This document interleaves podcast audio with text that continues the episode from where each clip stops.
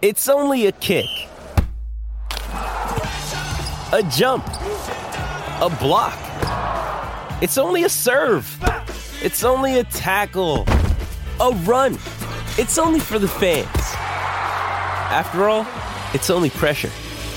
You got this. Adidas.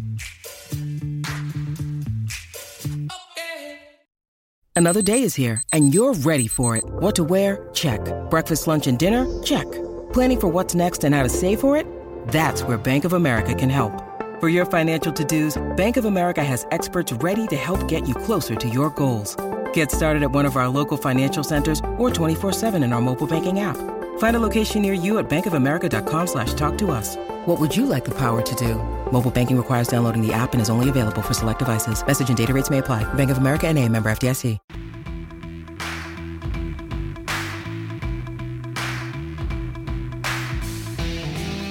What is good, everyone? Welcome to K G W's three on three Blazers. My name is Orlando, joined as always by Jared Cowley, Max Barr on the ones and twos, Nate Hansen getting some much-needed time off. We miss you, Nate. I know he'll be back better than ever next week. Guys, I want to start off by just thanking those who have rocked with us, who have finessed the subscribe button and left us those positive reviews.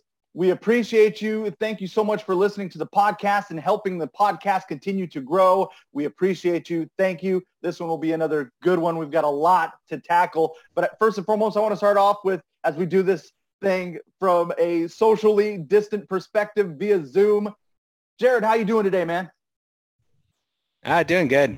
The sun is out. That's nice. Uh, it's been out for the past couple of days, and that's just uh, been a nice surprise. Um, I think that last night, Orlando, you mentioned that we would be recording on the one-year anniversary of when the N B A shut down, and I, I think that's interesting. I've been reading some articles about that and what it was like that night and, and, and going forward, and Uh, it is interesting to just reflect back on that, on, on what it was like a year ago and how much has changed over the past year. What a trip. Um, even when it happened, you know, like part of me felt that was the moment, like, uh-oh, this, this could be a long time, but I don't think I had any idea it would be this long, that what was ahead would be this, you know. Doing the, the podcast from, from home, from working from home, just changing everything we do in our lives. But when you look back on that day, March eleventh, twenty twenty, that was that was the moment. Like, that's when the world stopped. That's when the sports world for us just came to a screeching halt. And then it was, what are we going to do with our lives? The the the, yeah. pic, the big picture came in, and gosh, what what a ride it, it has been. Max, when, when you think back on on that moment, you know, uh, when O K C came on the it basically said, we're not going to play today. The Utah Jazz, they're, they're not going to play today. Like, what went through your mind when you think back a year ago, man? First off, it feels a lot longer than a year ago. Yeah. Is it just me? Doesn't it feel like that was like three years ago? But totally. We were. I was in the K G W newsroom at that time, a place I haven't been since, because the next day I started working from home. And it was just surreal. To me, it's the day that, you know, at least our country uh, started taking this virus seriously. And hopefully a lot of good things have come out of it, but it was, it was surreal at the time. It's interesting that it was the N B A that was a catalyst for that, for us to all kind of really look at this as, as what it was. Um, And to their credit, I think the N B A has done a, a really good job, you know, both that night deciding to shut down the league um, and and take really the biggest step possible that was, did kind of send a shock to the system to wake us all up. But then since then, I mean, I think that for the most part, they've been responsible in kind of leading the way on how to follow guidelines. And, you know, they have financial interests, and and that's part of the business, and that that's going to be part of it.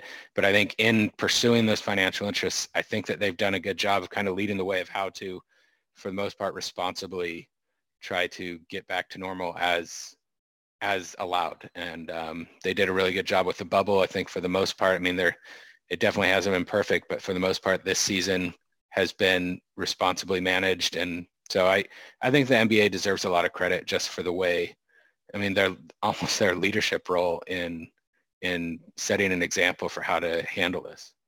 It took some guts, for sure. Yeah. To to pull the plug, and and to do it when they did, just in in the middle of of a season, right before a game, like all of these things. Even the the folks in Oklahoma City to get on board and be like, all right, we're shutting this thing down until we figure out what's going on. Because even, you know, Adam Silver had been quoted in, in, in some publications as, you know, saying, hey, we thought this would be like a thirty-day deal, you know? And so here we are. And as we kind of move forward, even with this podcast and seeing the All-Star game even go from one location to the other, and it be in somewhat of a you know, low-key type scenario where only a select number of people were allowed into an All-Star game that is normally celebrated worldwide, that is this huge, you know, must-see and uh, an experience for that city to have. And for it to go and be moved to Atlanta, where it's closer to, you know, T N T, where, you know, everyone can be there, to put the production aspect on. And that was my first question when I asked Dame about Uh, the All-Star game, right after uh, after the All-Star game, was, you know, what was this experience like for you? And and before, and, and this was like right after, you know, the wrist tap, Dame time, you know, hits the, the game winner, thirty-two points in the All-Star game. And if it weren't for an insane stat line from Giannis, maybe we're talking about Lillard as the All-Star game M V P, but I digress. We're asking him ab- about that. And he mentioned just everything surrounding it, like getting in the day before. There's no obligations to go take pictures, to do the, the media scene, to do all these things. He just showed up, and he, he and he was like, it didn't turn into an All-Star game until I was actually playing in the game. So what a trip that it's been. And it was, it's been really cool, guys. Also, the fact that the Portland Trail Blazers got their first ever slam dunk champion, and Anfernee Simons winning it, you know, came so close to kissing the rim. Was really hoping that we'd see that. I know for people in Portland, uh, that was such a fun experience. I don't know if the rest of the N B A fandom feels the same way about how the slam dunk contest was, with it being at halftime, everything just being condensed, all the events happening in one day versus over a weekend that we're used to. But I know back here, Um, there was a lot of excitement around Simons winning the, the slam dunk contest. For one, you, you love to see a, a young player get his moment to shine, and to see everyone else say his name and to have that moment of his, I thought was so cool. And hearing from Carmelo Anthony last night, hearing from Dame the, during the All-Star break, hearing from Coach Stotts and a lot of these guys, they're genuinely happy for their for their guy, to see him have that. And so that's what I, I took away from that, in them celebrating a, a teammate and forgetting all about everything for that moment and just having fun and enjoying the game and some of those things that was difficult to do a year ago. So, Jared, your thoughts on, on the All-Star game experience, from, you know, the amazing performance that Damian Lillard had to Anfernee Simons winning the slam dunk contest. What was your big takeaway? I thought it was really cool. I mean, you had to go into that with realistic expectations. I mean, so much of it was changed in, in order to make it a safe experience for the people that were there.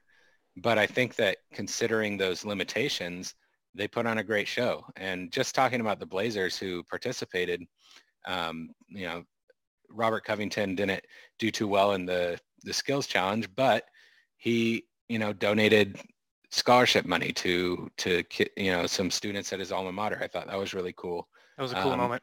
It was, it was, it was great. And then um, I thought it was excellent that Anfernee Simons brought some creativity to the dunk contest. I know that there was some people that were saying that it wasn't a very good dunk contest, and And that's fine. It was different. You know, it was condensed, fewer, you know, contestants.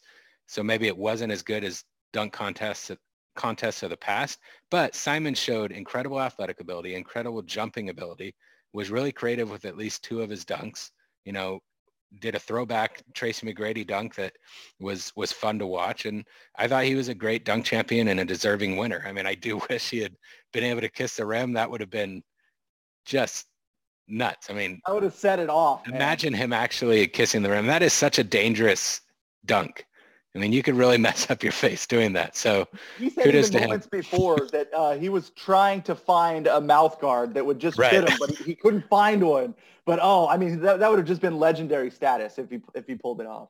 Yeah, it really would have been. But it was fun, and then just to watch Dame in the All-Star game was was pure joy. I mean, to see him hit shots from half court, and then at you know right before halftime when he hit the shot from half court, and then encouraged Steph to do the same.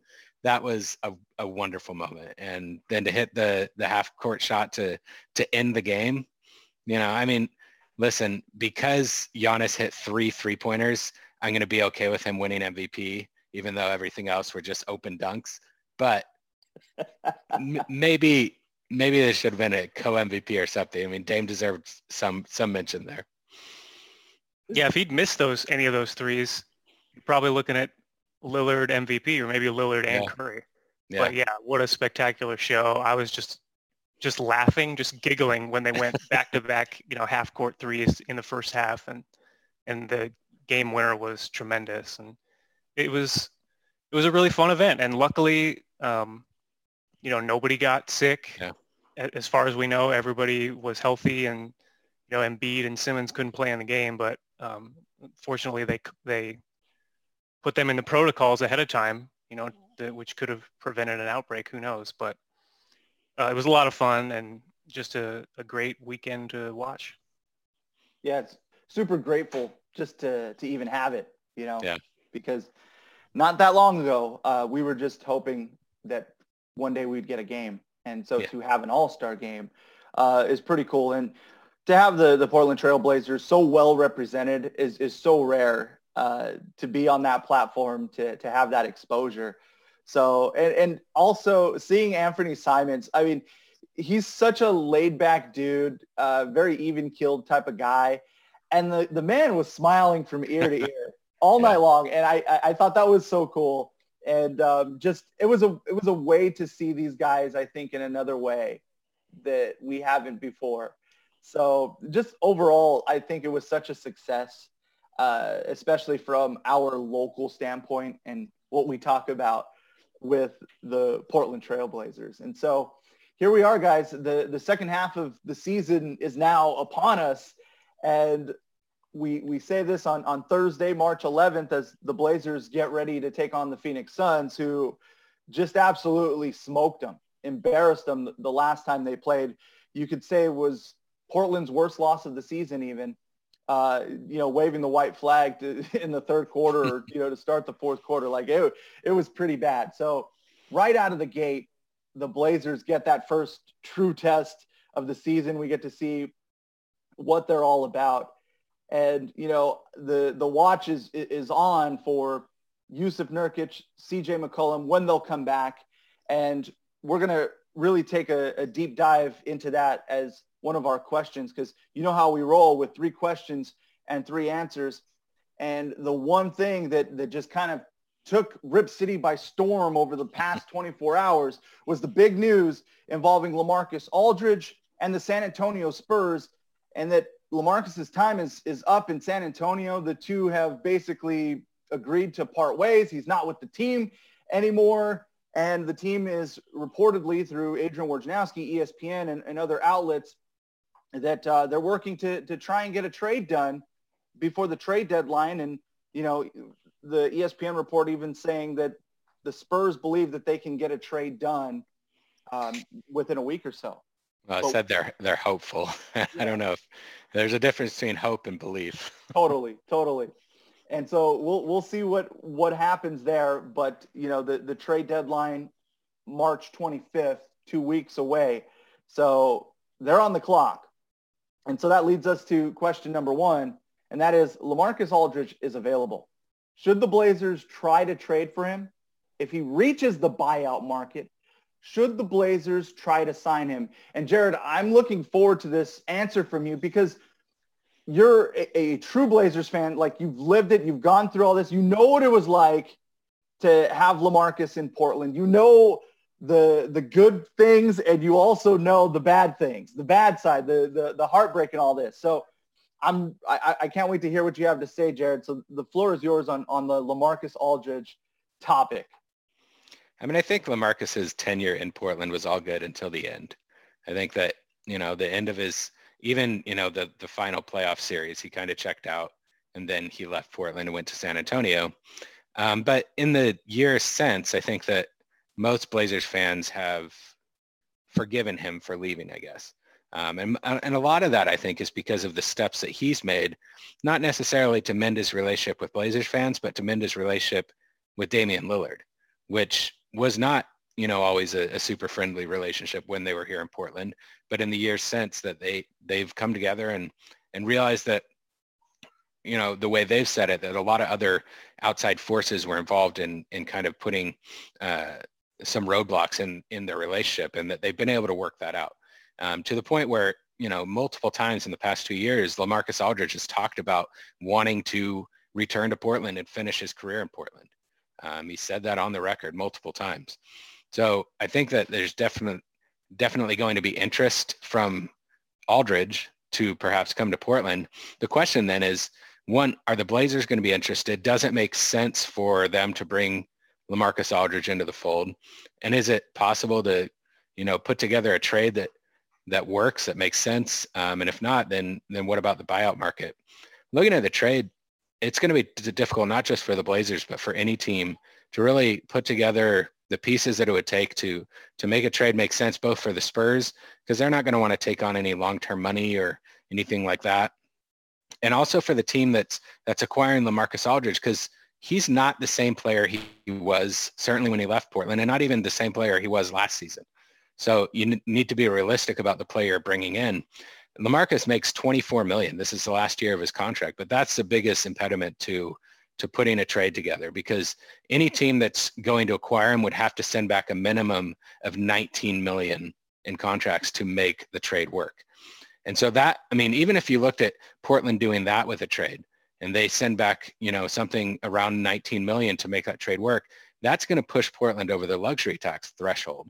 And I think that it has seemed obvious to me this season that they're trying to avoid that, because they have that repeater tax that they want to avoid. They're probably going to be a luxury tax paying team for the next few seasons once Dame and C J's next contracts kick in.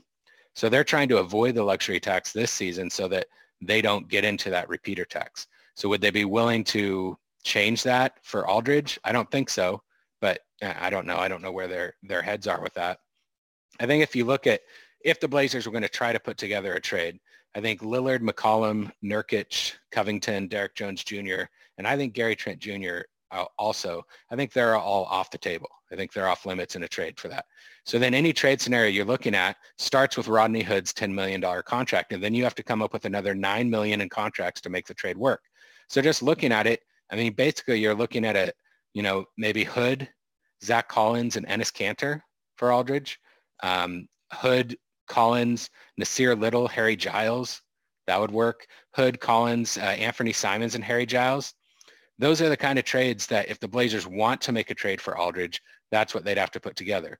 Would the Spurs be interested in that? Perhaps. I mean, it's all expiring money and young players, or expiring. Yeah, I mean, that's what it is.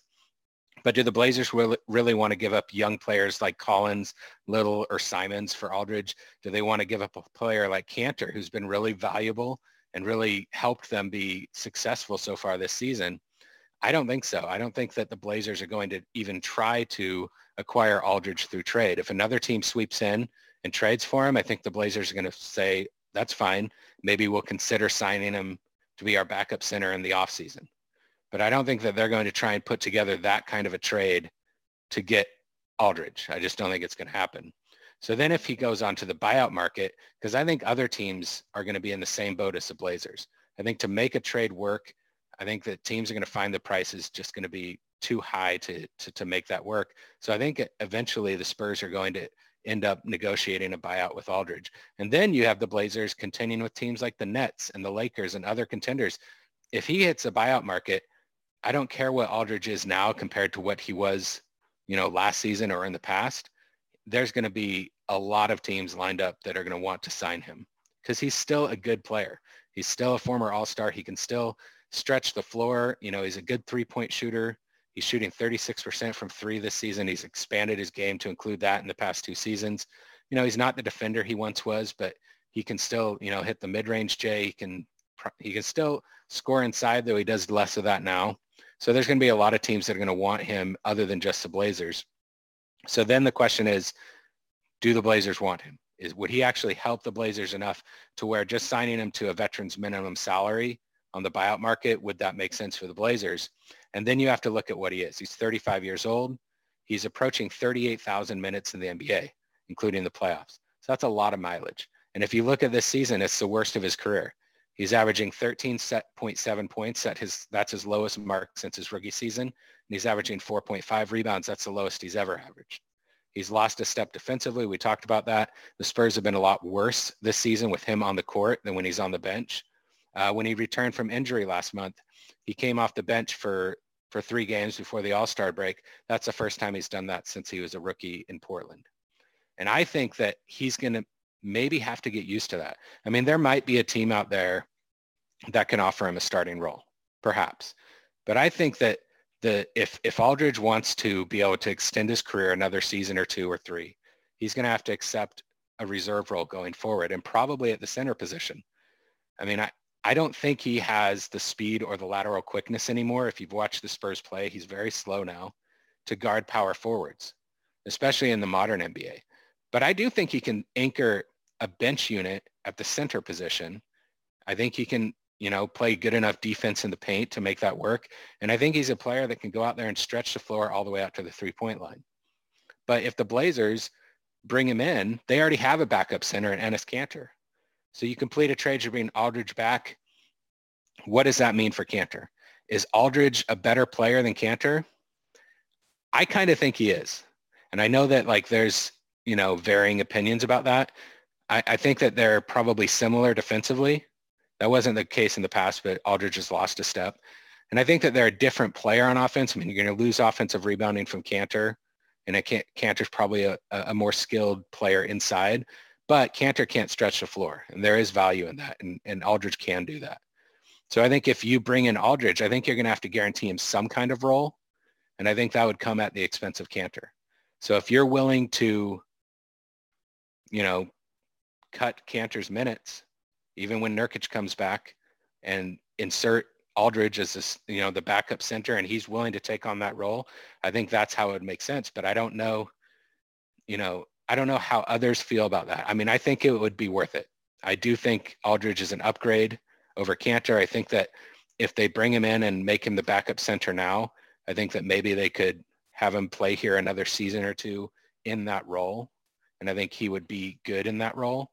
But um, but it is, it's it's tough. And for me, it's it's because it, it really comes down to who's a better player, and is Kanter or LaMarcus Aldridge at this point. And I think Aldridge is a little bit better, but it's close. So, so I think I'm I'm I'm on board with it, but but there's it, it's not like a slam dunk.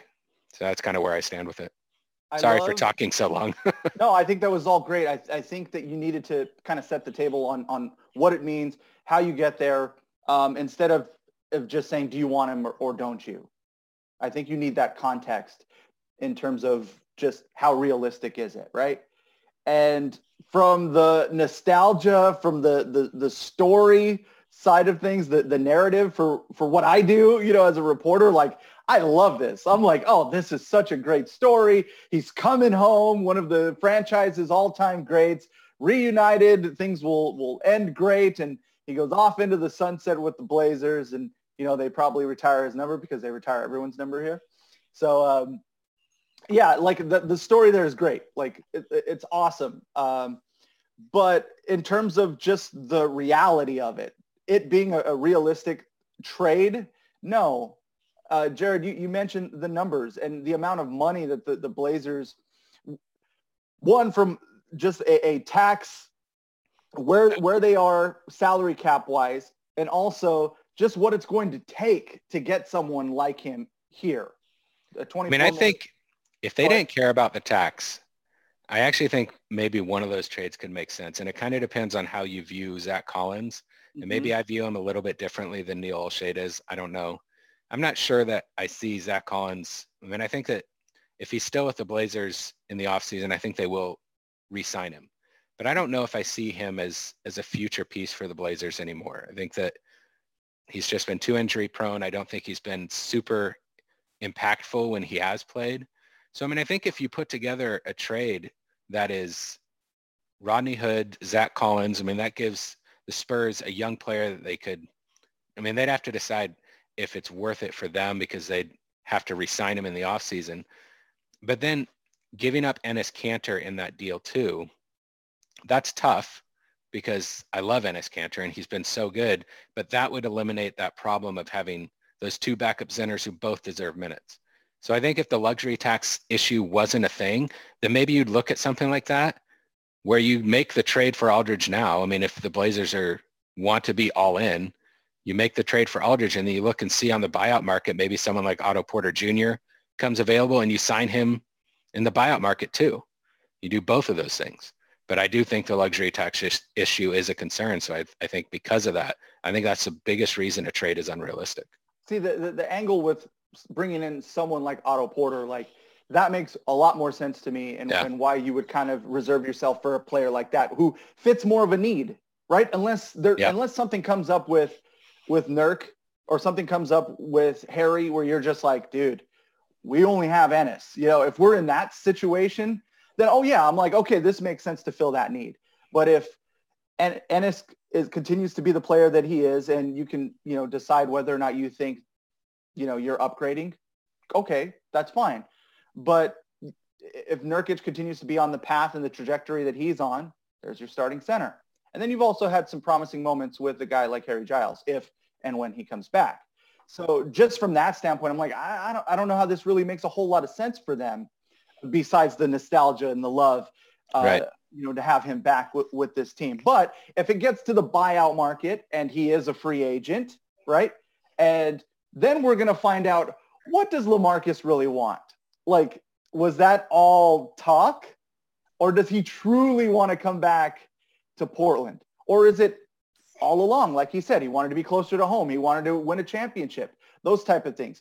And if he wants to win a championship, like, Portland is so far down the list in terms of potential offers that could come across his his lap, in terms of Brooklyn, in terms of the Lakers. Who knows? I, I don't know. But Portland, I don't think, would have a chance in that from that standpoint if LaMarcus's ultimate goal is to win a championship. Like, this is his golden opportunity to, yeah. to join the team, be that role player, and do whatever is asked of him on a really good team. So we're we're going to find all of this out in the next couple of weeks. And I think it's going to be a fun thing to track and for Portland Trailblazers also to keep tabs, because this is somewhat of a polarizing topic. And I've, I've found it pretty entertaining from that standpoint, too, because Blazers fans have an opinion one way or another on this. Whereas, you know, a lot of players that are out there, it's kind of like, oh, OK, we'll take him or, you know, wh- whatever. But it's a it's a yes or a no. How are we going to get this thing done? Or this is stupid. We don't need him. He doesn't make any sense.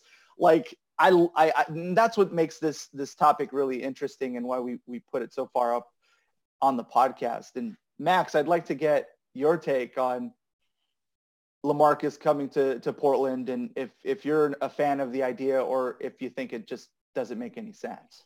Well, I, I have a question for you guys. So, so let's say that he gets bought out and the Blazers sign him. What do you guys think is the best case scenario for the team this season? Western Conference Finals. I don't think it changes their ceiling. Do you, so, okay, it doesn't change their ceiling. So you don't think he elevates them to the Western Conference Finals? You think they already have that ceiling right now? I think that healthy, if they're healthy, I think that's their ceiling. I don't know if I'd pick them to get there, but I think that's their ceiling. So then, then why, why sign him? Is it just for the, for the P R and the cool moment of seeing him come out in that jersey again and wave to the, to the crowd who's not there right now, but maybe at some point? I, I just don't, I just don't get it. Yeah. I mean, it's that, but I also think it's, I do think that he would be a good backup center for the Blazers going forward. If he's willing to accept that role, even at his advanced age, I think that if you could get him in now, and then it's that much easier to sign him in the offseason and just have him be your backup center for the next year or two, I I think that there's some value in that. I mean, I do think he's still a good player. Like, I know he's not having a great season, but he was really good last season. I mean, he's been, and, and he, he is, he's getting older, and maybe this is just the end of his career. And yeah, but, but Jared, to your point of the Spurs being better when he's off the court. So Tim Bontemps of E S P N tweeted yesterday, San Antonio was outscored by five point six points per one hundred possessions when Aldridge plays this season. And they were outscoring teams by three point one points per one hundred possessions when he doesn't. Yeah. So, I mean, this season's different than last season. The Spurs are, are a better team with Aldridge off the court. But I think the Spurs have gone in such a different direction that does not fit Aldridge's strengths at all. I mean, they're much more up-tempo now, and he's, he can't play in that. And the Blazers aren't. I mean, the Blazers aren't a get-up. I mean, as long as Damian Lillard is running the offense, they're always going to be more of a half-court team. And I think that in both their offensive set and their defensive philosophy, I mean, I think that Aldridge can be much more impactful than he has been in San Antonio since they decided kind of in the bubble last season, we're going to change the way we play basketball. We're going to build around these young players. We're going to build around athleticism and speed and play an up-tempo game. That's not Aldridge's game. So I do think he'll be, I mean, I think that he can be better, not just in Portland, but in other areas or other, you know, cities as well than he has been in San Antonio because of the direction they, they chose to go. Yeah. Fit, fit is everything. And I mean, case in point was, was Carmelo Anthony, you know, like we've, we've seen it happen before right here in our backyard. So I, I do think that, that that matters. And if he makes it to, to free agency, you know, and they, the Spurs buy him out and he says, I want to come to Portland, and Portland is able to get it done on a minimum deal or whatever. Hell yeah. Take it. I mean, he's, it is a talent upgrade. I mean, yeah, you're adding like, another talented player. Yes, that is an upgrade for this team. So from that standpoint, if all of these stars align and he's able to get to that point, and not only that, but Aldridge says, I'd rather go to Portland than whatever potential contender may come knocking, then yeah, heck yeah, you get it done. Get, bring him back to Portland. I think, Orlando, you brought up a good point. Um, we just don't know what he wants right now. Yeah. But in my opinion, Jakob Poeltl is better than Aldridge right now. And I think he's a starting center for the Spurs. And I think the Spurs also share that opinion. That's why he and the Spurs parted ways. He was not getting his starting job back. Yeah. And I, I think he's no longer an N B A starter if, you know, if the Blazers or any other team is at full health. So it comes down to, what does he want? Does he want to chase a ring? Does he want to play starters minutes? I think um, time will yeah. tell. And that's tough for a seven-time all-star, a player of his caliber, to be willing to take on that role, to change whatever it is that his mindset was. And like you said, Max, decide, okay, what is my priority? What is number one on my list? Is it that? Or is it winning a championship or legacy? Who who knows? Like, every player is motivated differently. So all of these things will, will get figured out over the next couple of weeks for sure. I think one other thing to consider is if he goes, if he's available on the buyout market, if the Blazers sign him, does that then, I mean, you have to, if I, a player like Otto Porter Junior, who I think, and you or, agreed, Orlando, I don't know how you feel about it, Max, but I think he would be a better, you know, fit for this roster and what the Blazers need in the buyout market. Does that then, you know, stop you from being able to sign Otto Porter Junior in the buyout market because you only have such a limited amount of cap space? I mean, basically did one buyout signing. That's about it. So if you sign Aldridge and you miss out on Otto Porter Junior, are you shooting yourself in the foot? Yes. Yes. Also, how much does Lillard care about this? You know, is it important for him to have Aldridge come back? I mean, not just because Aldridge is, was a good player and, and still has some talent, but because of the way things ended, is that important for him to come back and have that be fixed? I don't know. It's a good you know, question. How much sway would he have with Olshey in that scenario? That's fair. Yeah. And I think he would have a lot of say in it. Obviously, Olshey is, is going to be the one that makes that decision, but you know, if, if Dame wants something, that's that's going to weigh heavily in, in the decision.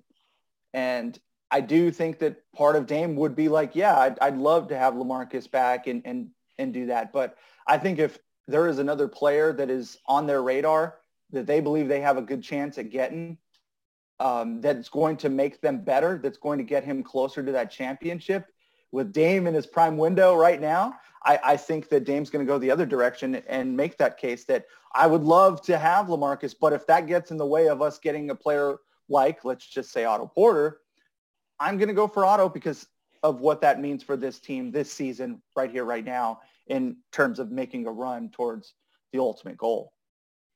And if bringing Aldridge back for the story is the main motivation, you can sign him in the offseason. He's going to be a free agent. He's probably going to be, you know, not get a lot of money in the offseason, and he's going to probably be a reserve going forward. So the Blazers could do that if that's what they want, or at least try. So guys, let's let's talk about question number two and a couple of players who are actually playing for the Portland Trail Blazers right now. Uh, we're basically on injury watch from here on out, folks. And C J McCollum and Yusuf Nurkic are expected to be back very soon. Yusuf Nurkic was on The Jump with Rachel Nichols recently this week and, and had mentioned that, you know, he's he's a week or two out. He said he's almost there. So, I mean, that's a positive sign.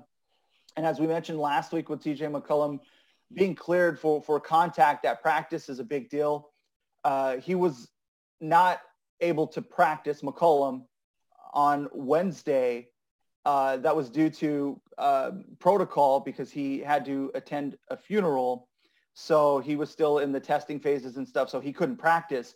And I think that's a big deal because that would have given us a better idea of how far along C J was, because you like to see him get in a practice before, you know, Stotts is going to say, okay, he's going to be available to play, or or here's how far back he is. And so I think we, we need to wait in, until the Blazers get a practice before C J can make that return, or we have a better idea of when. But ultimately, these two dudes are, are getting closer to coming back. And once they're back, what should the Blazers rotation look like? Which player or players will lose minutes? What will the Blazers do with players like Gary Trent Junior, my boy, and Enes Kanter, who is a friend of the podcast, by the way, who've been so effective filling in for McCollum and Nurkic? Jared, what do you think, man? Um. I think that what was interesting to me was hearing, uh, I think it was Terry Stotts who said that he still, even after McCollum and, and Nurkic get back, he still wants to play Gary Trent Junior thirty minutes a game. Mm. And that's a lot. I mean, that's a lot of minutes. Um, I was just looking at it. I mean, you know, I think that when McCollum gets back, he's going to take all of the backup minutes at point guard like he did in the past. Um, so if you Maybe if Lillard plays thirty-six minutes, that gives McCollum twelve minutes at point guard.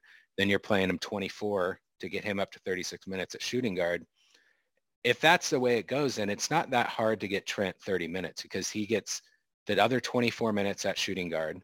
And then that just leaves, you give him six minutes at small forward. I don't think Trent should, should play a lot at small forward. And I know there's been some talk about whether, you know, to get him more playing time, if he should slide over into the starting lineup at, at, at three, at small forward. And I don't think he should. I don't think he's a good enough defensive player, especially against small forwards, to move Derek Jones Junior out of that spot and replace him there. But I think that if you're getting him twenty-four minutes at backup shooting guard and six minutes at small forward, that's how you get to thirty. And so I think that you'll still be able to get uh, Trent Junior all those minutes, maybe not as many minutes as he's playing now, but pretty close. Um, I think Kanter's going to be fine. I mean, you give him a reduced role of twenty minutes or so. That's kind of what he signed up for. That's what he thought he was going to be getting coming into the season. He's a really good teammate. He hasn't, you know, ever given any indication during his time in Portland that he was ever going to be unhappy with, with that kind of role. And he's been really effective in that role. So I think he'll be fine. I think that the players that will be Their, see their minutes crunched, I think that uh, you're going to be looking at either Rodney Hood, Nasir Little, or Anfernee Simons. Um, I think that for me, because McCollum's going to be getting all those minutes at point guard, at backup point guard, and because you want to play Trent Junior all, you know, thirty minutes a game, I don't think Simons is going to play. I think that he's going to have his minutes reduced completely. And so then I think it comes down to, if you are going to have a nine-man rotation, it's either going to be Hood or Little. And I think Hood might kind of get the nod because he's a veteran and that's the way Stotts plays it. But I think maybe it should be Nasir Little instead. Hood hasn't been effective this season. He hasn't been good. And that might not be his fault. You know, he's coming back from a, a horrible injury to recover from. But Nasir Little has shown a lot this season, and I think that he deserves those minutes. So if it was up to me, you know, I would – Simons would be out of the rotation. You'd have an eight – you know, if you go with an eight-man man rotation of Dame, C J, Derek Jones Junior, Rocco, Nurk, Trent Junior, Kanter, and Melo, then if you stretch that to nine, I think it should be Nasir Little, but I think it might be Rodney Hood just because he's a veteran. I like that, and Stotts usually operates at that eight to nine-man type of rotation, especially as we get later into the season. I do think that Anfernee Simons' minutes are, are going to decrease. Um, and yeah, like you said with Enes, like that's what he signed up for. This is this is what Enes was, was supposed to be and what he's been open to, to being all along. And so, yeah, his minutes are going to go down to that that backup center role. And so I, I agree one hundred percent with, with what you're saying. There's going to be a decision that has to be made between Nasir Little and Rodney Hood. I think Rodney Hood is going to get the benefit of the doubt as well.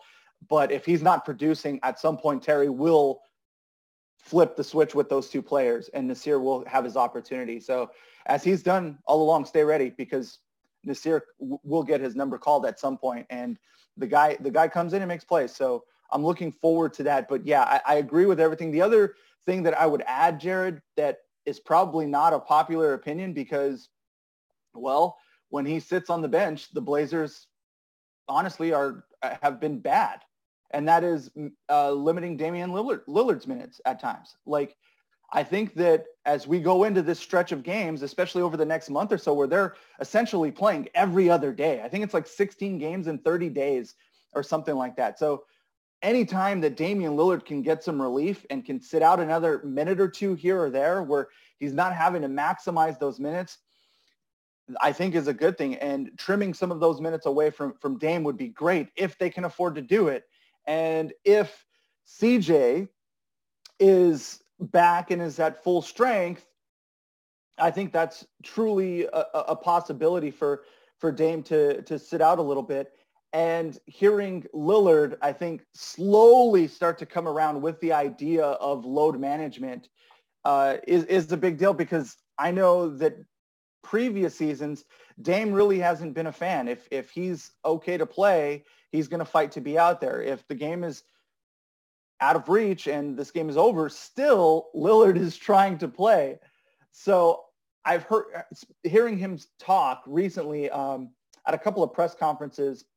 And Lillard mentioned that, you know, he's had C J in his ear mention that, hey, man, you, you need to chill. You, you need to sit this one out, I think is a big deal. And I think that's going to matter as Dame continues to log these big minutes. So I think that's going to be big. And just trimming a few minutes here or there to give other guys an opportunity, because I do think Gary Trent Junior has earned this opportunity to to play more minutes. thirty minutes is, is big, but I think so far he's he's proven that he can do it. But your your other role players, you know, the a- Anfernee Simons, the C J Ellaby, and then, you know, obviously, where are we at with Carmelo Anthony? How many minutes will, will Carmelo demand?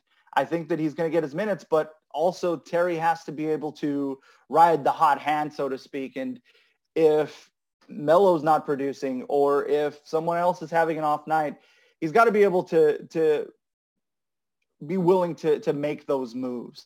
And so far he has.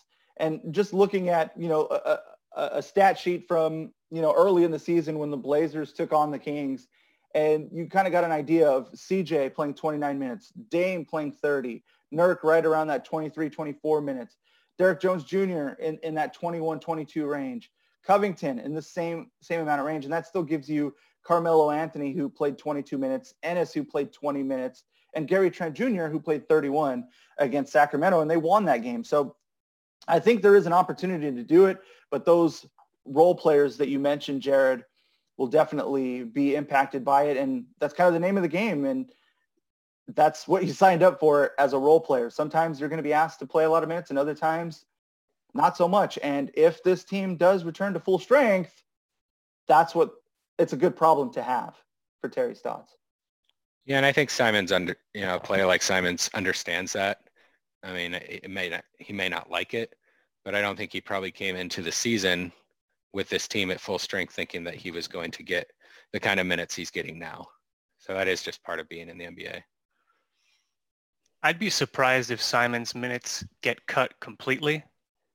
Um, Orlando was talking about it. Dame said he was going to be, I'm paraphrasing here, but he said he was going to be smarter about rest for the rest of the season. I didn't look at that and think he's going to sit games, although maybe he will.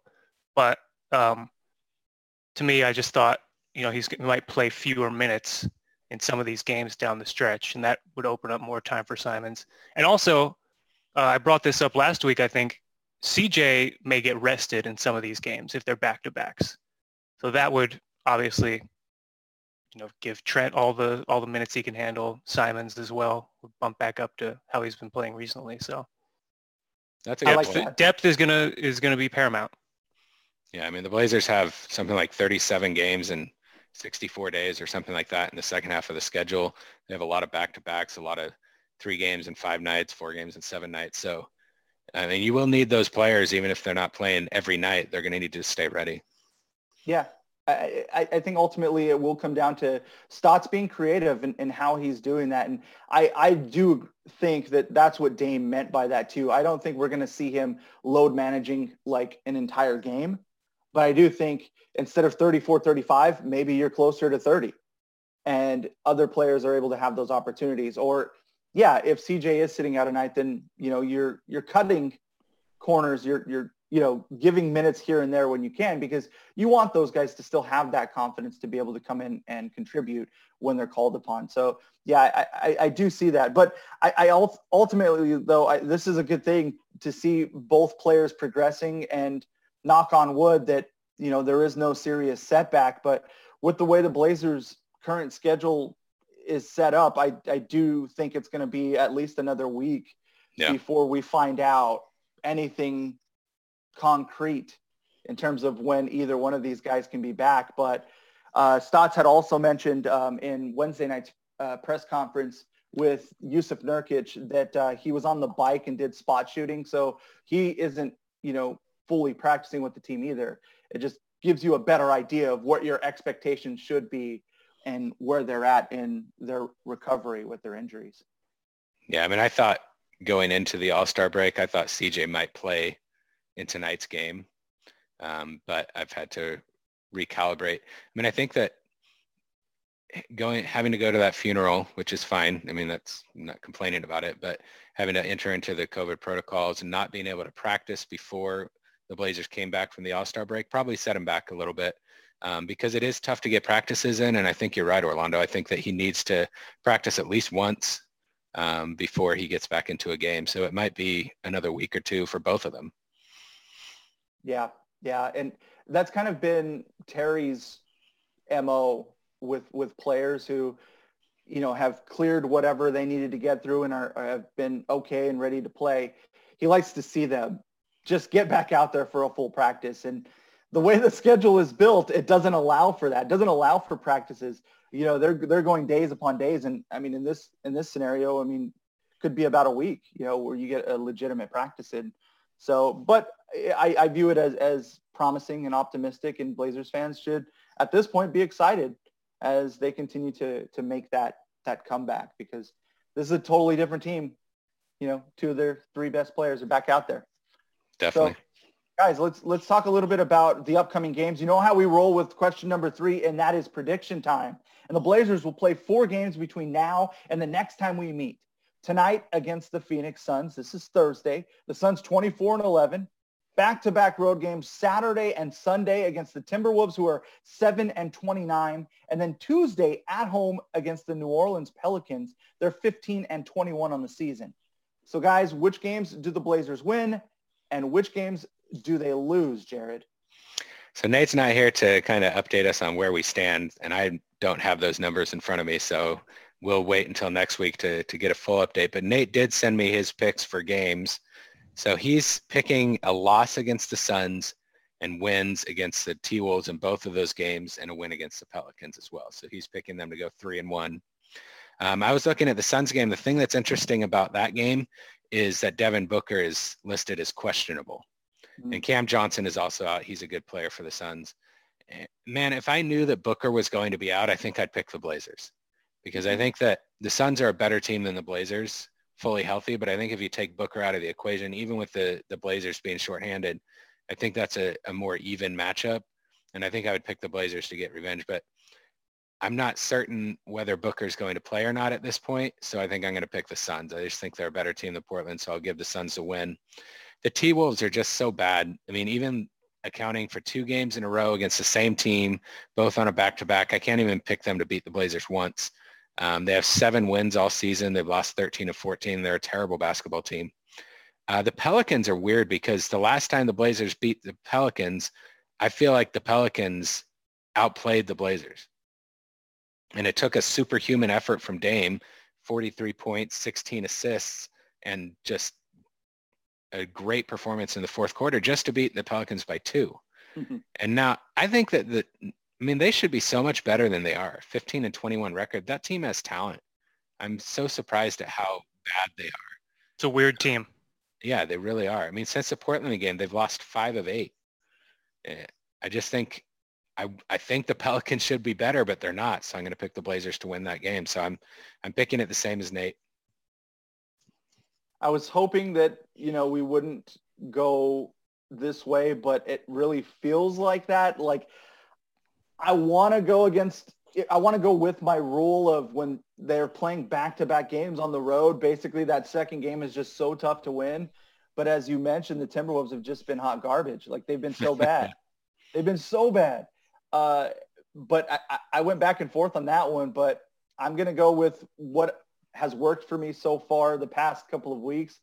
And that's just picking the teams that, if they've got a winning record, I think they're beating the Blazers. If they don't, I think the Blazers are going to win those games because, well, Damian Lillard is the ultimate, you know, decision when these games are super close. And so uh, I, I agree with with your guys' picks, and I'm going to roll the same way where they lose to Phoenix but are able to bounce back with wins over the Timberwolves and Pelicans. Max, do you know if there have been any updates on Booker's availability? I don't. Last I've seen is questionable with the knee. Yeah. And I was I was just looking in in our um, kind of portal that we have right. for Blazers. Yeah, I looked there too. And the last one is six p.m. Wednesday night, with, as what you mentioned, Booker um, still being questionable. That was definitely the game that I went back and forth on because of that. Mm-hmm. And if Booker doesn't play, I do think the Blazers can win that game, but but we'll see. All right, gentlemen. It's that time. Let's tap those wrists for the one and only Max Barr. Guys, it is great to be back with another week of ripping.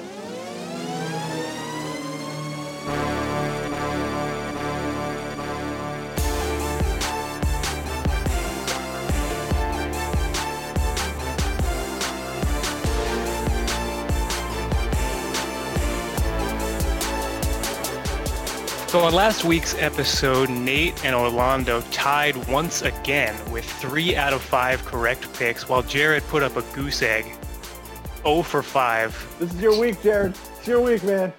I, I predicted a second half victory for Jared, uh, but it's it's been a while since we've had a winner at all in Rip It. So let's go back to the All-Star Weekend one more time. Let's find out how you guys did in your Rip It All-Star picks. And we are going back to the skills challenge. You guys all picked different players. None of them won. Jared, you went with Chris Paul. I thought Orlando, that was a good pick. Orlando, you had Luka terrible. Doncic. Chris he Paul and worse. Luka Doncic both had buys in the competition, which I did not realize until the event was airing. Yeah. It didn't help. And then Nate's guy, Robert Covington, uh, was eliminated in the first round. So nobody got that one right. Domantas Sabonis took home the skills challenge. Next year, I'm picking a big man in that, in Rip It. Yeah, it's been the event of the big man in recent yeah. years. We had Sabonis. We had Bam win it last year. So lesson learned. Next question was, who will win the three-point contest? This, this Nate, Nate went with Zach LaVine. Orlando, you went with Donovan Mitchell, and Jared, you picked Devin Booker, who hours after we recorded was ruled out of the entire weekend. Just unfortunate. And all of you guys kept saying, you know, you guys know Steph's going to win, right? And no, and nobody picked him. Steph that won. That was yours, Jared. That was yours. You guys uh, all, I think that. As you guys said, you passed on the layup.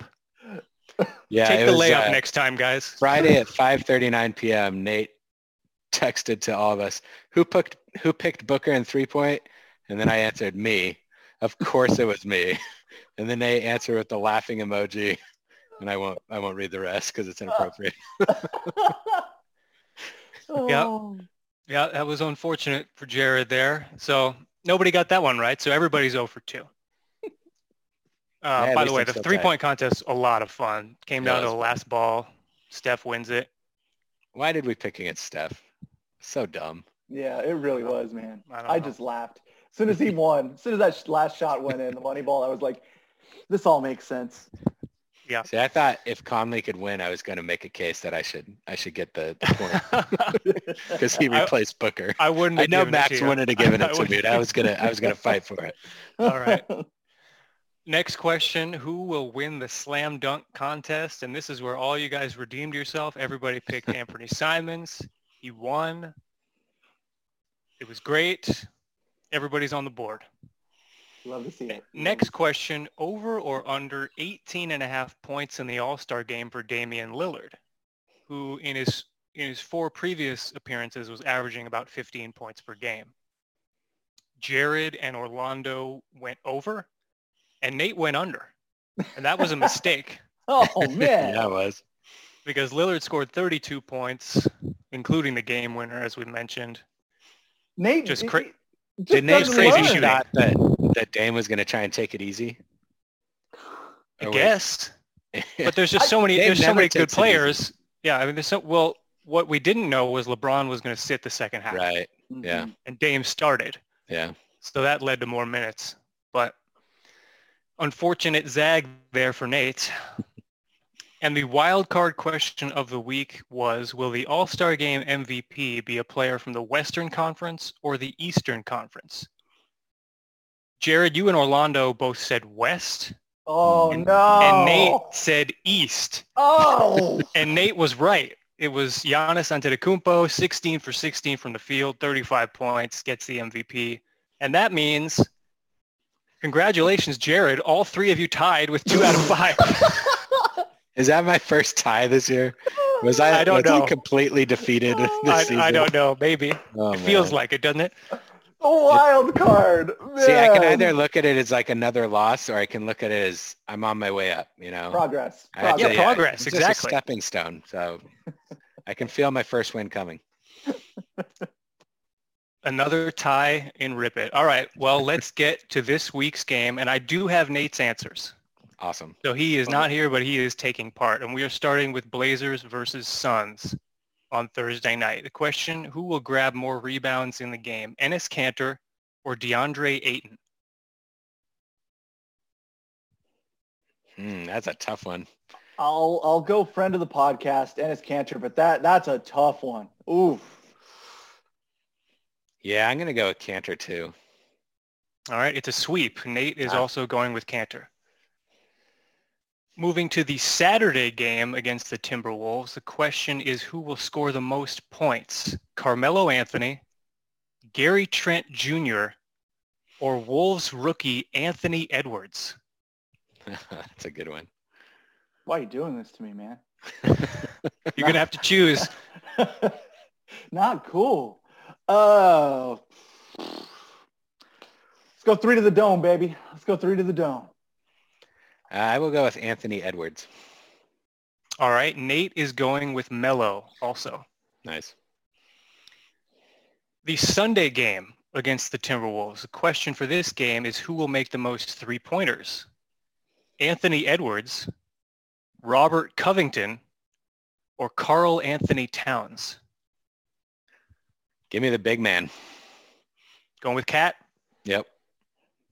In honor of Nate Hansen, I'll take his boy, Robert Covington.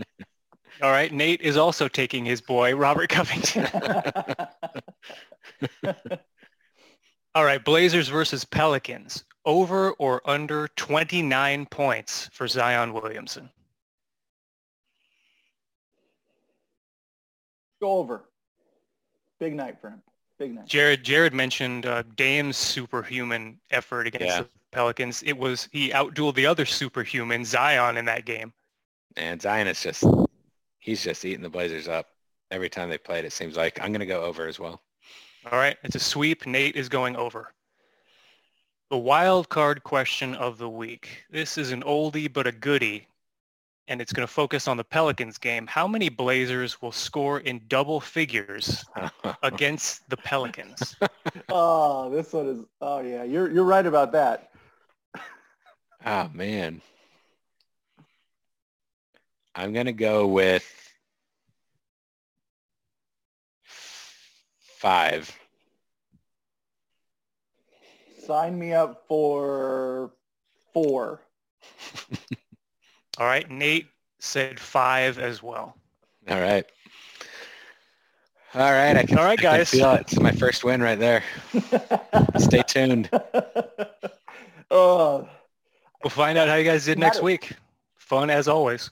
I really thought you had it, Jared. I thought this was your week, man. I was rooting I, for you. The thing is, like, I'm so terrible at R I P of this season. That I, I usually never kind of keep track of the Rip It questions during the week. I like to be surprised, you know, during Rip It. But I did last week because I wanted to win so badly. I was keeping track of everyone. And so I knew that it was going to be another tie. Just like, uh, just like push down on the playground again. It's easier when they're all happening in the same night too. Yeah, that's very true. I'm not going to lie. The, uh, having the uh, Rip It All-Star festivities, uh, made it even more fun for me to watch, you know, yeah, because I was totally paying attention to, at least to the uh, the skills challenge, obviously three-point shootout and the dunk contest. Like those were the ones that I, I, I knew, but I, I totally forgot about the uh, the wild card until you, you brought it up, obviously. And I was like, yeah, I know I went west. So my buddy uh, Justin, he listened to the podcast on, I think, a couple of days ago, and he texted me. He's like, I'm listening to the podcast late. He's like, you got no Rip It questions right again, did you? Didn't you? I'm like, no, I got two right. He's like, prove it. So I had to go through and show him. He's like, oh, yeah, you're right. You got two. I was like, oh, even my friends are making fun of me. Oh, man. Well, hopefully you can dig out of this, Jared. Yep. That, that's my plan. Nicely done, gentlemen. And once again, thank you to everyone for rocking with us, for subscribing, for letting everyone know about the podcast and leaving those positive reviews. We appreciate you so much. We'll be back next week better than ever. See you next time.